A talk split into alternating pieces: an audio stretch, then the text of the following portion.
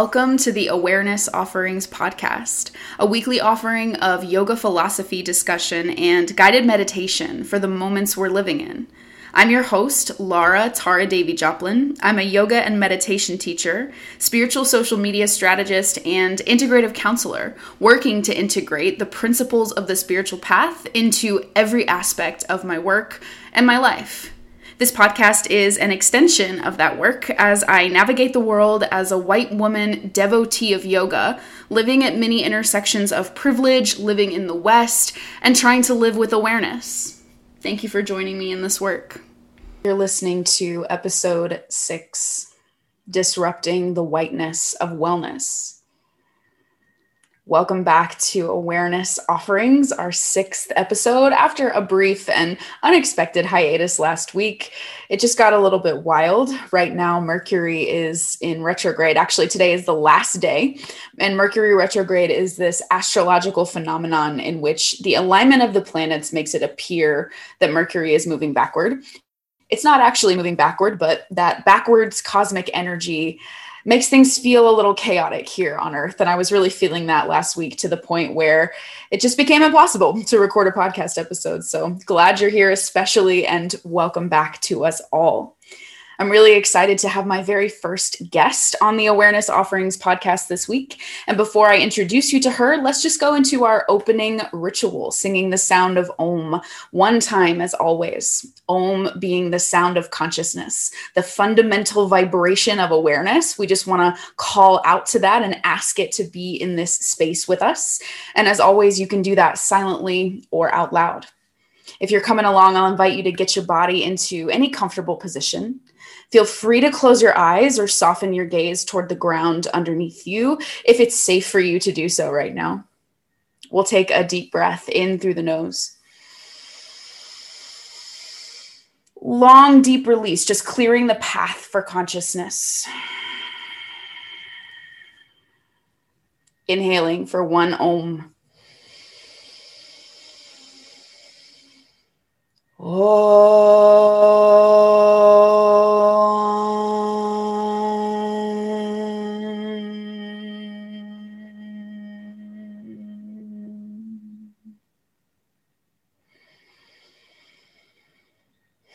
Thank you for joining me in that practice. And this week, I am joined for discussion and practice by Lindsay Kumari Jaya, a dear friend and community member and fellow teacher in my life.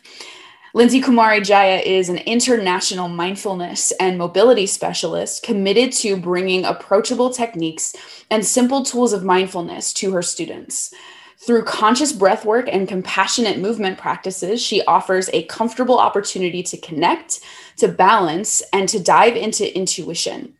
She is also a Latine practitioner working in the wellness space with the intention of disrupting the whiteness of wellness.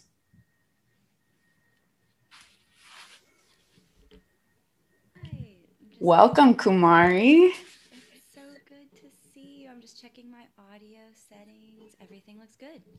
Awesome.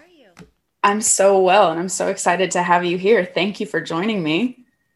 Thank you for having me. What an exciting time that we get to spend together today. Yes, I'm feeling very aware that this is the last day of Mercury retrograde. So I'm so excited to kind of be in community with you and usher ourselves, yeah, exactly that, usher ourselves into a new era together been a whole week, so I'm glad that we've been on parallel but um, complementary paths. Yes. I saw you with your hands over your hearts uh, when we opened up this call. So, how about we do that? Let's just hold our hearts and take a couple breaths together to open. Does that sound good? That sounds amazing. Beautiful. So, we'll just breathe in deeply through the nose and out. We'll do that maybe three more times. Starting to hold ourselves in a space of loving awareness, to hold space for each other in this conversation.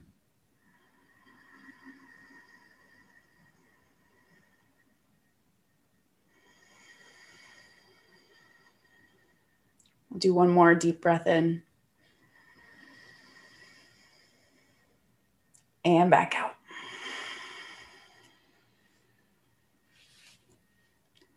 Okay. Well, I'm really excited to have you as my very first guest on the Awareness Offerings podcast. Thank you for being here. Thank you. Thank you. I'm so honored. Yeah. And, you know, when I saw you recently, we caught up to just talk about the work that you're doing in the world. And that's when I heard you say this really powerful kind of put this really powerful intention into the world of I'm interested in decentering whiteness and wellness. And so, first, just talk about the work that you're doing in the world right now that has inspired you to be sitting in this place.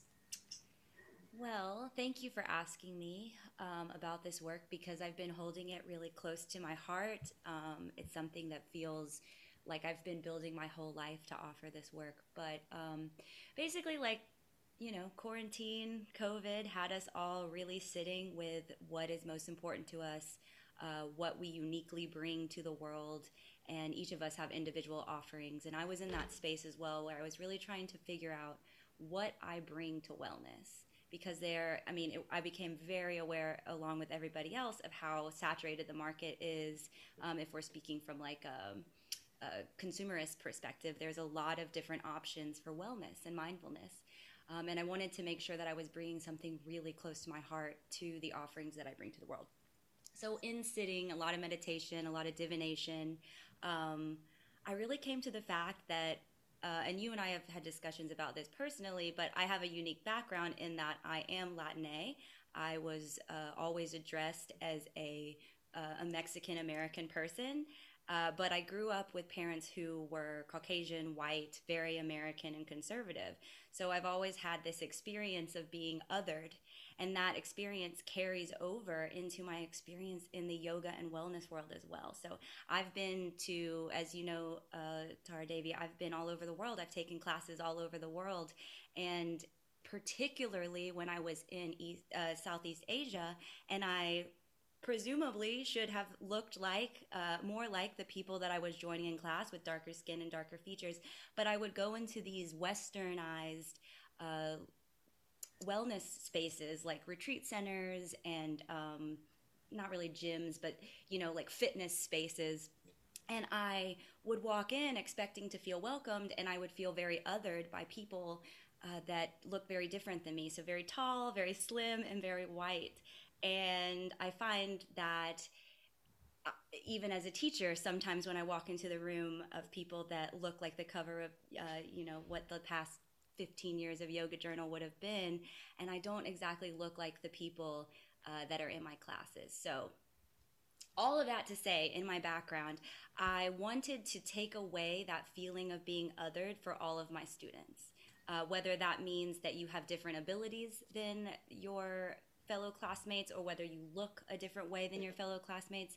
Uh, that striking phrase of decentering whiteness just means everything getting rid of what we think of as well, wellness is and i will frequently bring people to the idea of the cover of yoga journal like somebody in a really beautiful pose a very complicated looking pose a challenging pose we might say um, and the face that looks white.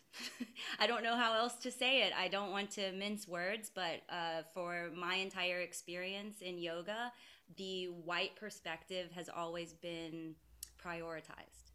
So, getting away from what we may have studied in yoga 3,000 years ago and focusing more on the beautiful uh, spandex clothes and, like I said, like very acrobatic looking poses, which honestly i try not to teach. I don't teach handstands. I can point you to many students inc- or many instructors included including tara devi that can teach you these really um, ambitious poses but my poses are about taking away what it looks like. Maybe that's what i'm trying to get to. So taking away what you think yoga is supposed to look like unfortunately that's typically like a a white yoga experience and focusing more on what it feels like.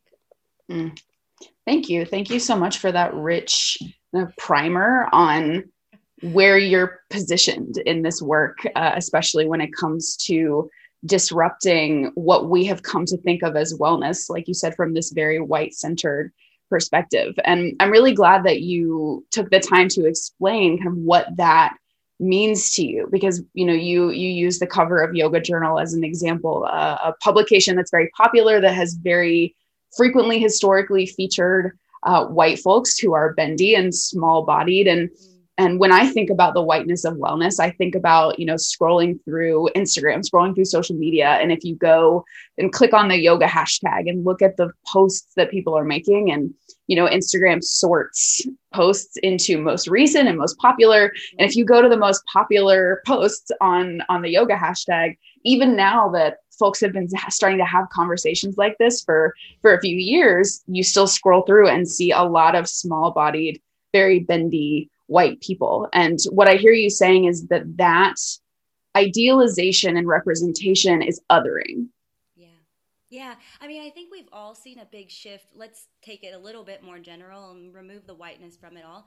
Um, speaking of scrolling on Instagram, I've recently, in the last two or three years, you know, we've embraced more natural bodies, right? Like not Photoshop bodies. And even myself, I'm in my 30s um, I've had some big awakening to how representation really affects my mood, my my self confidence, the way that I look at myself. So if we're constantly scrolling and we see lingerie ads, um, super cute lingerie, but on bodies that are completely unattainable because they're even unattainable for the person that have, they were taken of, you know, like mm-hmm. photoshopped of an already slim, uh, you know, fit, quote unquote, fit presenting body. Um, so I've seen a shift in the way that I think of my own body based on the fact that I see these bodies represented more naturally in on Instagram, and that carries over into our perception of wellness.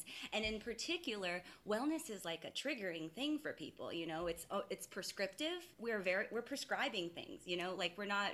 You have a a different background than I do, and and possibly a more academic background when it comes to psychology. Um, and we often in our teaching we're, we're suggesting it's a very suggestive practice um, you and i i think mm-hmm. we're very uh, open i think that we're very permissive i think that we create a lot of safe spaces for people um, but this is an inherently prescriptive practice that we are approaching. So mm-hmm. it can be super triggering if you aren't represented physically, you're not going to approach the practice um, a lot of the brands that I'm consulting right now, mm. that is one of the main things that I push. It's like you, your bodies are going to be varied. The people that come to your classes are going to be varied. And if you want to attract people of differing backgrounds, you have to present peers, people that you can relate to from differing backgrounds as well. So, yeah, it's it's been a really big shift. And you and I personally know people who have who are not white, who are uh, have different representation for the black community in particular. They've been on the cover of Yoga Journal, but it is still uh, very heavily centered around the white perspective and the white body and the white, slim, fit, active body. Mm.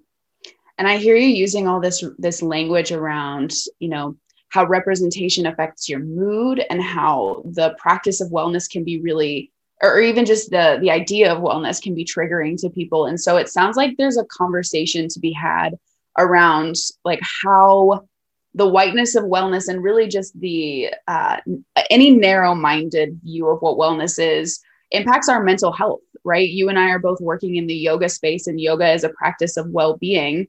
Um, but it sounds like what you're saying is it's really hard to be well when your mood and your nervous system is impacted by this othering definitely something I've personally struggled with. Um, I think oftentimes, especially when I'm with peers, I bring us back to the reality that the version of yoga that we're doing today is inherently different, intrinsically different, completely different than what a yogi in the mountain would have been studying 3,000 years ago. Um, and we've adapted to fit our culture. Uh, we we bring in the Sanskrit Sanskrit whenever we can, uh, but it's it's different than being raised in a culture that just immerses you in these things that you and I have spent years and years studying. Mm. Um, so I tried to remind people that we're already doing a different version of wellness yoga. Uh, I call my my practice mindful mobility we're already doing it differently. So we owe it to the folks that are stepping up to participate in this wellness to represent them accurately and avoid what we might have thought of westernized beauty, you know, the beauty standards this is all intermingled i feel like um, because when we're promoting ourselves yeah i tend to pick the photos of myself that i think i look the best in um, and if we prioritize the idea of wellness around the white body then we're always going to represent wellness through the white body and although i have many european features when i walk into a room of people that speak spanish it is presumed that i speak spanish mm. um, so that's just an offering of like what small things that sometimes white people don't even my own parents my adoptive white parents they I've had to sit them down a few times and, and, say, like, Mom, Dad, when we walk into particular spaces, you enjoy this anonymity that I do not always enjoy because it is presumed simply because of how I look that I'll be able to relate to somebody via language. Um, and that's a big assumption that people make about me a lot, where my, my Spanish is not as great as I would like it to be. Um, but that carries over into the wellness space as well. If we assume that everybody who's thin bodied is going to have strength in their practice of yoga, that's incorrect. You know, I know a lot of myself, I went through a long period of time where I was quote unquote training for yoga. I was very slim, possibly underweight. Um, and at that time, people told me how fit and healthy and beautiful I looked, when in reality, I was struggling deeply with self esteem and how much to eat every day. Uh, mm. So we can't take the the presum or the the physical appearance of wellness. We've got to detach that. That's I guess that's what it comes back to. Like regardless of whether or not you are associating wellness with whiteness, we have to bring more representation into the varied amount of bodies that come to move. That's simply all I'm asking my students to ever do is move. And movement belongs to no culture, movement belongs to no race uh, or language. So mm. thank you for hearing me out on all of these things that I feel like we're just now starting to talk about in in this space. Yeah. Yeah, it's incredibly powerful. Just the the the democratization of movement. It sounds like it's the work that you're doing. Um, yeah and I'm feeling curious about just I the what you just shared it kind of brought to the forefront of my mind all the assumptions that we make whether it's when we see a person who is not white and we assume that they are going to have certain kind of cultural affinity or we see a person who is white and we make assumptions about them or we see a person's body and we make assumptions. And it sounds like the the practice of disrupting whiteness and wellness is really a practice of releasing ass- assumptions over and over again. Mm, yes, absolutely. It goes beyond whiteness. That is the the space. It is a controversial way to say this, and it's true. It's rooted in fact. I mean, you know, the United States is kind of based on this perfect example of whiteness. Mm. Um, on the backs of all of the people of color that helps make that possible. But I just yeah, I, I, think that's a beautiful way to say that. And I've never thought of it before that way. But yeah, definitely. The disruption is the controversy is something that I would like to be of the past. Like this shouldn't be disruptive. This shouldn't this shouldn't be controversial that, you know, yes, for many, many years in wellness, in fitness, in in the gym culture, whiteness has been prioritized. And when people of color come in and rock it out and do something really cool, we're like tokenized and like, mm. look how cool this person of color is is doing the thing that we white people have been doing forever, which is not is simply not true. You know, they're all right. parallel paths, and we've prioritized the visualization of whiteness in fitness. Um, yeah, it's it's such an interesting practice. It's I'm still discovering what this means to me as I do these talks with you, as I talk with my peers. Um, all of my team at the current business that I'm working at are white, and they're all open to hearing all of these things because we're all acutely aware of these tensions. Mm. We're, we're all we all recognize it when somebody walks in the room and they feel like they don't belong. We all feel that. Um, I don't want to presume that everybody feels that, but many of us perceive someone's discomfort when they walk into a space. And it's maybe about white teachers uh, recognizing that and and maybe not doing anything about it. You might not be able to do anything about the fact that you recognize that your student is uncomfortable in the space. You might just have to sit with the fact that you mm-hmm. didn't create a space that was diverse. You didn't create a space that felt welcoming to all. And to be clear, a space doesn't have to be diverse to be welcoming to people of different backgrounds. Mm-hmm. maybe it's more than just uh, approachable language. Maybe it's more than an approachable space. Maybe it's your own attitude You know, mm-hmm. if you immediately recoil because you have a student a, a, a, class full of people that don't look like you that's maybe some introspection that you need to to look at mm. uh, it's it's very complicated yeah yeah it's it's a practice of both releasing assumptions and being able to sit in the discomfort when we go into that space of oh we're we're feeding into this tension we're feeding into this um, kind of stereotypical uh, not as welcoming, you know, environment. Uh, so thank you for that. Thank you for offering that. Um, and what I hear you saying really is that eventually you have a hope that it's not about disrupting the whiteness or the stereotypical nature of wellness because eventually hopefully it's not a disruption it's just the natural way that we do things um, that we move as consciously as possible and that we welcome as many people as possible yeah, my least favorite things to experience is when I take a uh, and I guess I okay. Let me. People aren't seeing me right now. I look like a yoga instructor. I I dress like somebody who is magic, and people when they learn that I am a yoga instructor, um, that makes sense to them. Right. But sometimes I'm with fellow yogis, fellow practitioners, fellow sh- instructors that don't look like yogis they don't you know, whatever that means, whatever the stereotype is in your brain, they, it might not necessarily be that. And it's really uncomfortable for me and friends when I bring, for example, a black friend to a yoga class. And, uh, you know, I look, again, I look like I've done this stuff for a really long time. I lean into that. Um, it's honestly part of my marketing of myself. I look like this practice, uh, but not all of my friends do. And, it's really disheartening when you know you're introducing a, an, a friend to a, an instructor and they're like oh wow you do yoga? And mm-hmm. they don't mm-hmm. even realize it. They don't even realize what they're saying. Um, some do and, and they look very uncomfortable after they've made these expressions.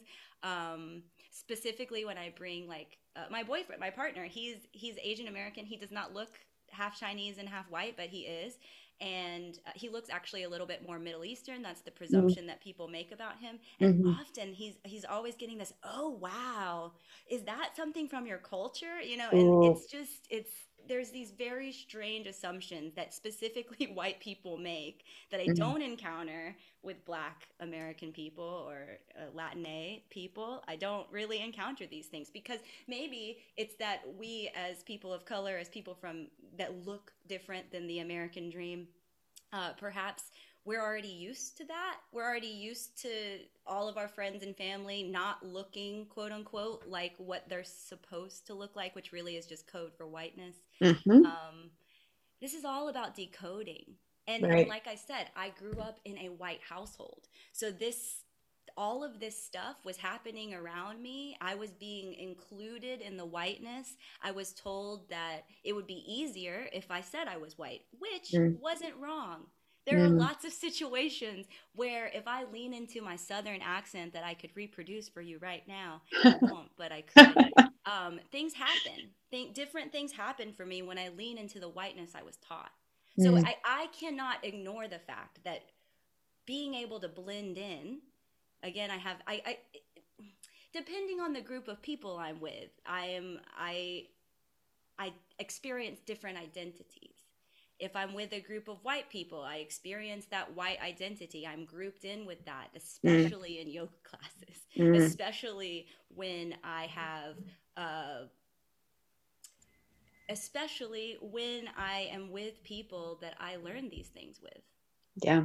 It was presented to me through the perspective of whiteness, or at least through the perspective of westernization.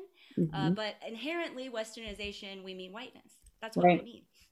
Yeah. So, yeah. And it all does feel, it feels rooted in the assumption that whiteness is the norm, which is an assumption. We talk about all these assumptions, and this seems like the deepest underlying one that pervades not only yoga, but all of our culture and it just happens to be replicated in the spaces of yoga in the west yeah. um, the assumption that whiteness is normal even in a space where we're practicing uh, you know we're doing practices that come from a culture that is not western that is not rooted in whiteness we're still making the assumption that whiteness is the norm. So anyone who's not practice or anyone who is practicing who's not white or not doesn't fit the uh, assumed stereotype for yoga it's like wow that's so surprising that you yeah. do yoga. Yeah. Yeah. Yeah it's true. Very true. Um yeah.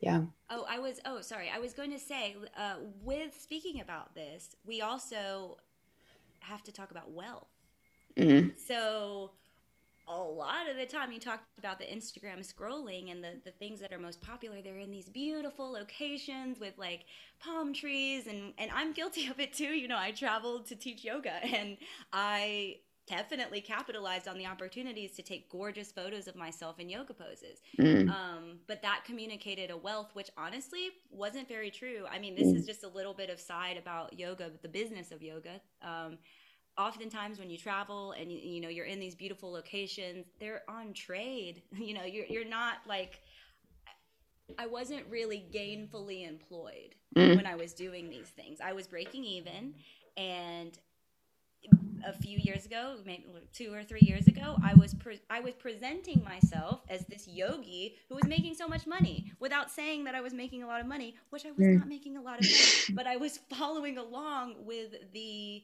the way that we were taught to present our yoga. Mm. And that was, you know, hand in hand with the, the rise of Instagram. The yep. more beautiful your photo, the more likes, the more, the, presumably, the more skilled you are, which is like inherently not true, like completely untrue. Like, no matter how beautiful of a pose I can strike, it might be an unsafe and unhealthy pose that I wouldn't feel comfortable teaching to people. There are lots of poses that I do that I don't feel comfortable teaching to people. Mm. Um, so going uh, sorry, looping that back a little bit, it's a lot of the time the way yoga is presented, it's through a lens of wealth and whiteness. Mm. Um, and I am specifically with the work that I'm doing right now, definitely decentralizing the whiteness, but also reminding people that like you do not have to do your practice in a beautiful location for it to be impactful. Will it help to surround yourself with with an environment that is supportive to your practice? Sure. Right. Is that a beach for me sometimes? Definitely. But also sometimes that's like I mean, I wish y'all could see my my yoga setup at home right now. It's all blankets. you know, it's just like props to support my lower back and, and a whole bunch of blankets because for me personally, my practice is about maintaining my migraine and chronic pain condition. Mm. So um, I can take beautiful photos here at my studio, at my office, you know, surrounded by lush green plants. That's awesome. But most of my own personal yoga is done in the dark. Mm. So, you know, I don't really see my surroundings around me because I'm trying to go so inward into my body that it, I, I actively try to block out the space around me. So there's a lot of deep work that gets done in my own divination, in my own meditation, my own physical practice that happens in the dark. And maybe there's some like, I don't know, there's some metaphor there that, you know, you don't have to be able to see the people around you or the space around you to be able to dive really deeply inward. So, yeah.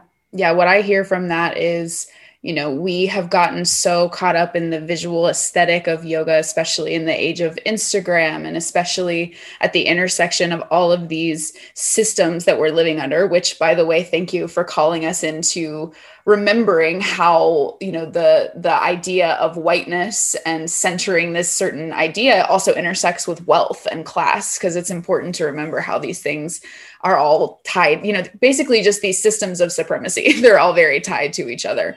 Um, but in in you know practicing in under these different systems we've gotten so caught up in the visual that we've forgotten that it's actually about drawing away from the external at least for you know a time being to go so deeply inward that we can bring more of our authentic selves into the world but that really doesn't happen through the visual medium. It's an inward practice. And so that's what I, I hear you calling us into. And you know in talking about how your your practice is so much at home it's all it's very you know dimly lit and there's blankets everywhere. And you talked earlier about how you don't really teach a lot of ambitious poses. I'm just I'm feeling curious about how perhaps one of the ways that we can disrupt the the whiteness which really like like we said is really just about a form of supremacy one way we can disrupt that is restfulness right like not needing to be the best at everything or have the most you know, beautiful yoga poses or go the deepest into a pose or do the most ambitious poses. Just restfulness feels like a practice of disruption to me. But tell me how that lands for you. Ooh, I got chills when you said that. Um, I've been following this account on Instagram for a minute called the Nap Ministry. Mm-hmm. I, yeah, I, I, I, could have presumed that you've that's come upon your radar.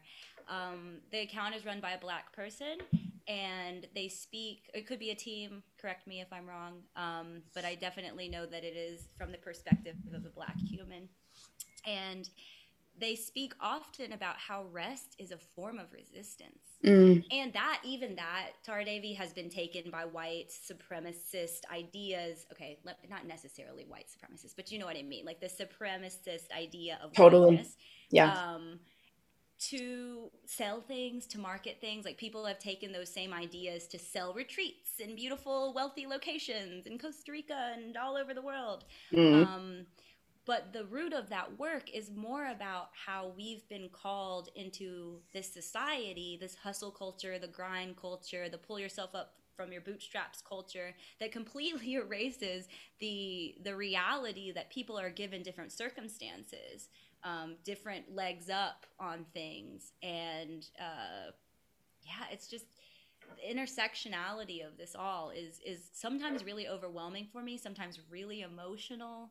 Um, myself with my chronic pain condition and migraine condition i fight every single day with my my inner voice about it.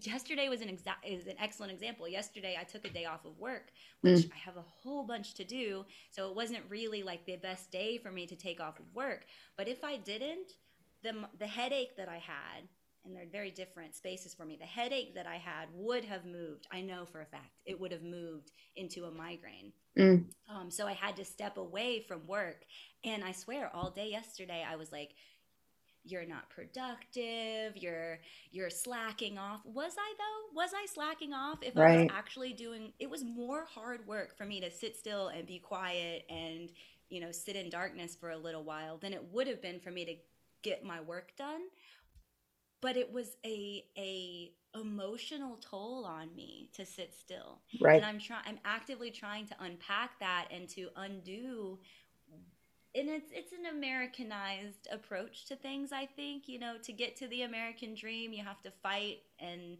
even the dream that we sell to our immigrants here in the United States, we're like, "What do you mean? You had to suffer for twenty years? Of course you did." You know, there were no public health initiatives for you available. Who cares? You came here to pull yourself up by your bootstraps. Um, so yeah, all that to say, rest is resistance, and mm. in order to do it properly we have to release ourselves from the pressure to achieve. That stretches into wellness, especially like you said. Uh, what was the word? The ambitious poses. Yeah, I, I, right. I teach rest, and I don't think I've ever said that until today and till this podcast. Mm. And I deeply, deeply appreciate you for holding space for this conversation for me to come to that. I teach rest. Mm. I teach relaxation. I teach you how to reset yourself. Um, and that is inherently opposite from what was given to me. Even in our incredibly beautiful lineage of yoga, there's right. still the pressure to to accomplish something. Right. Um, yeah. I'm grateful for the chance to witness as you claim who you are as a teacher in a deep way. That's really beautiful, and thank you. And you know, you you've, you spoke about how a lot of this is about you know this Americanized ideal of of achieving, and um, you also spoke earlier about you know the the how the way that we do yoga in this westernized way is in contrast with the practices of yoga that were taking place 3000 years ago. And i hear you talking about sort of classical yoga that you know even though we are we are in a westernized lineage we have been taught that yoga does go beyond asana. And there you know the physical poses there's more to yoga than movement. Um, and so i'm feeling curious about how you feel like those practices those classical kind of more ancient and beyond physical yoga practices intersect with this decentering of, of supremacy in yoga today? Ooh, that's a juicy question. Mm. Um, wow. So, a lot of things just went through my brain as you were saying that. And one of the things one of the things that come to mind most is from our own lineage, which is you're not the doer. Mm. You know, you're not the. so there's lots of different things that I bring to my practice. A lot of my motivation is the union between my body and my mind. Mm. So I've for my nearly my whole life, as young as probably 10, I've just had chronic pain and we could talk for hours about how that's affected me. Um, but the separating myself from my body, the worth of my body has been this huge journey of mine since I was probably about 10. I feel very limited sometimes for my body, which is surprising to some people because I am thin and I appear happy. Um, the breath work is where the magic is for me. So mm. I like to attempt to shed these things with and pair that in my mindset with an actual breath. Um, and it's really simple. This this breath is so simple. It's literally just a sighing breath away. And it's a little practice that I think we all do without even knowing that it's a practice. How mm. many times? I mean, maybe this is homework for for anyone who's listening to this podcast. After this podcast, track how many times a day you take a deep inhale and go, and you let something go right? Whether that means like oftentimes for me, that exhale, it's like, okay, let me reset. Let me get back to what I was doing. For some people, for my partner, for example, a lot of the time he'll sigh really heavily and I'll be like, are you okay? And he's like, oh yeah, I was just like letting something go. I was just letting go of the stress of what, and he's, he's a yogi, but he's not a, a super, um, he doesn't practice all the time. He doesn't practice regularly. Right. Uh, but that's something that's very natural for him to exhale to reset. So when it comes to not just the physical postures, I go to my breath probably at this point like at least 50 times a day. At least 50 times a day. I know that sounds crazy, but like I'm checking in with my heart, I'm checking in with my mindset, I'm checking in like how am I holding my body? Where does the breath go in the body when I take a deep breath in? And that's been transformational. I cannot tell you how and this journey started about a decade ago, but I can't tell you how much more uh, close to my anxiety I feel when I'm aware of my breath. A lot of the time I hold my breath, so I increase my own anxiety in anxious moments that way. So, yeah, the breath. That's my mm. answer.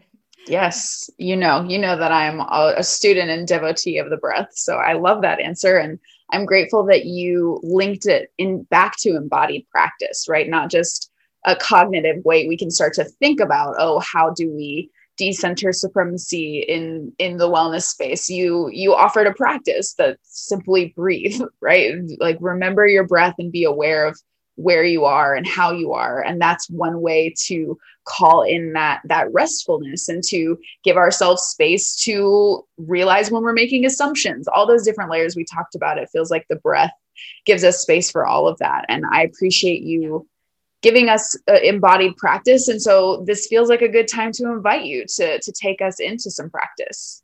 Yes, I would love to. And I would also like to touch on the fact that uh, getting back to that prescriptiveness, the suggestion of wellness, um, oftentimes it is annoying when someone reminds you to breathe. So if that's the emotion that comes up in this conversation or when you check in with yourself and you're annoyed with yourself for not breathing, that's something to pay attention to as mm. well.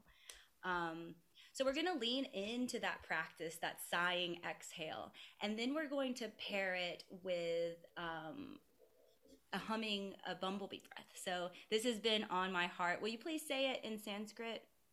Uh, Bhramari. Bhramari. Thank you so much. Yes. Um, I knew I was going to say it wrong, so I appreciate you so much for saying it correctly. Um, for my students, they're not typically versed in Sanskrit. I actually stay away from a lot of those terms and I lean into terms in English, preferably something cute, and Bumblebee is super cute. So um, we'll do three, about three sighing exhales, and then I'll pause to explain to you why and how I um, the bumblebee breath in when I'm feeling frustrated, angry, nervous, uh, anxious. So um, I'm going to go ahead and let my eyelids relax, closed, If you'd prefer to keep your eyes open, you can, of course, find a space in front of your gaze to softly focus. We'll take a deep inhale in through our noses together. At the top of your breath, sip in just a little bit more air than you thought you could breathe in. And then deeply exhale, sighing the breath away through an open mouth. So, my yogis will be tempted to keep a very long back here, but for these first two the, the continual two breaths that we're going to move through, really let yourself, when you exhale, crumple. Really let everything fall down. And of course, this is just to exaggerate that expression of letting something go. Typically, I would I would suggest that you keep a nice long back. But for these next two breaths, let's really lean into that deep exhale and fall into the breath. Inhale in through your nose. At the top of the breath, sip in a little bit more air. And then exhale deeply, crumple into your sighing breath. Nice. One more time, deep breath in.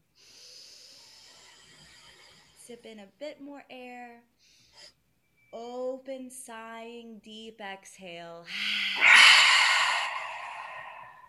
nice. Okay. So, as if someone's lifting you through the crown of your head, pulling you through a taut string, inhale. Let that breath go. On this next breath, roll your shoulders up towards your ears. Draw them back towards your wall behind you, and then exhale, let them fall. This time, maintain a nice, long, extended spine.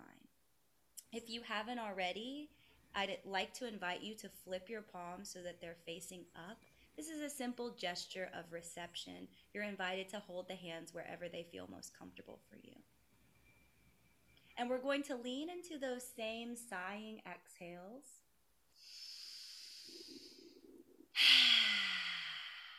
this time with this gesture of reception in the palms.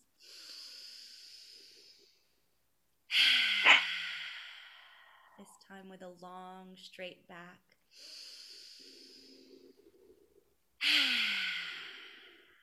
Now we'll seal our lips, come to a natural breath as I speak a little bit to the bumblebee exhale.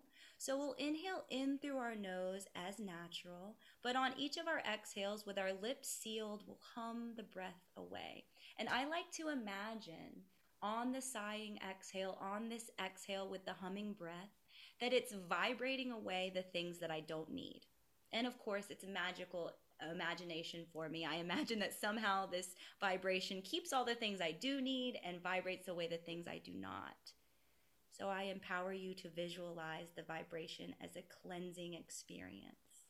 Together, we'll take a deep inhale.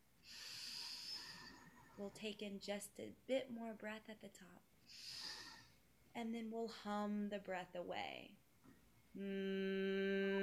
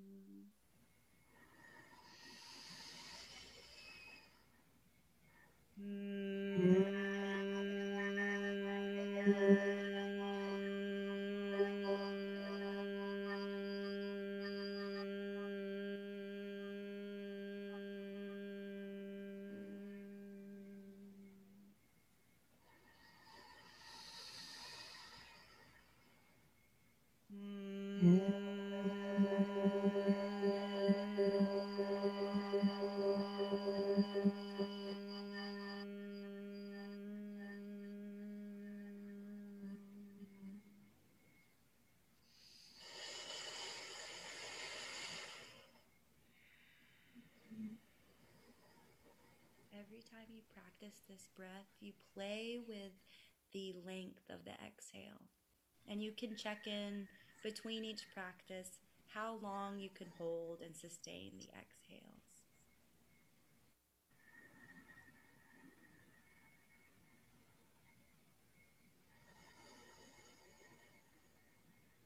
So I'll invite us just to sit for a moment longer together. First, in gratitude to Kumari, beautiful teacher in the very same lineage in which my own heart is held. And just sitting and sharing this space of awareness together,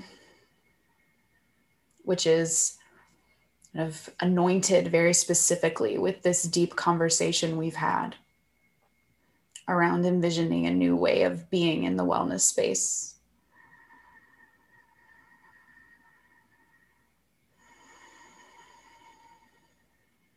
Just giving ourselves a few more moments to let that practice of using our breath to give ourselves space to live differently, but also to perhaps sit in discomfort as we try to create a new way of being together.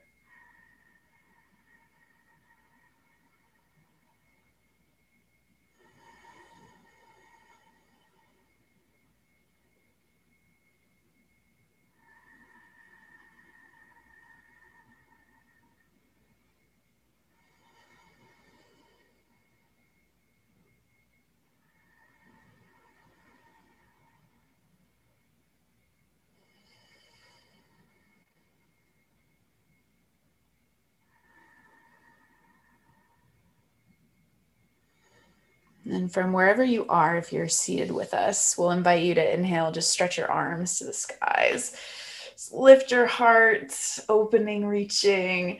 And then if you'd like, you can touch your palms and bring your hands to your heart, just honoring your heart in this practice and the practice we've shared together. Kumari Jaya, thank you so much for leading us in practice from your unique positionality and heart space and for joining for this really rich conversation. Thank you for following along with my stream of consciousness. I appreciate you re- rerouting me and getting me back to um, what I'm really saying, the core of the things that I am approaching, which is let's stop making assumptions in the wellness space of what's correct, what's mm. what's premier and what's prioritized, what even what's attainable, what our goals are. Um, I continue. I, I plan to continue to be controversial, so uh, we can have these conversations as often as you'd like. And if anybody has any questions about uh, where I'm coming from, if they would like to have a conversation about this, they can always check into my Instagram. I'm at Love Mindful Movement. That's subject to change because we are re- we are exploring. Uh, what what I am bringing to the wellness space right now, it's it's mindful movement. So I hmm. appreciate mm. you so much. Yes, thank you for that was going to be my last question is let us know where we can find you in your work, but you we were on the same plane, so thank you for sharing that and and for really just bringing us back to the core of this conversation, which let's let's stop making assumptions and let's be present to the reality that's in front of us, which is really you know that's a Shiva teaching, Om Namah Shivaya. um, and I hope you continue to be controversial. Thank you for coming here to be controversial. Mobility for everyone shouldn't be controversial. Mindfulness for everyone shouldn't be controversial, but right now it is, and I'm prepared to to take up that sword. So absolutely. Um, from goddess to goddess i appreciate you so much. I would love to talk to you more about these things in person and also in any mm. future episodes that you'd like to have me on. So thank you so much for creating this mm. space. Thank you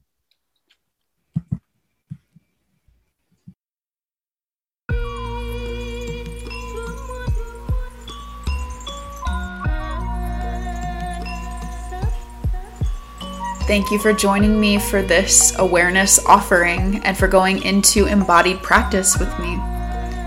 You can find me on social media at Laura Tara, L A U R A T A R A, on Instagram, Facebook, and YouTube. My intro and outro music was created by none other than my very own brother, Oxela Sun, O X E L A S U N whom you can also find on Instagram.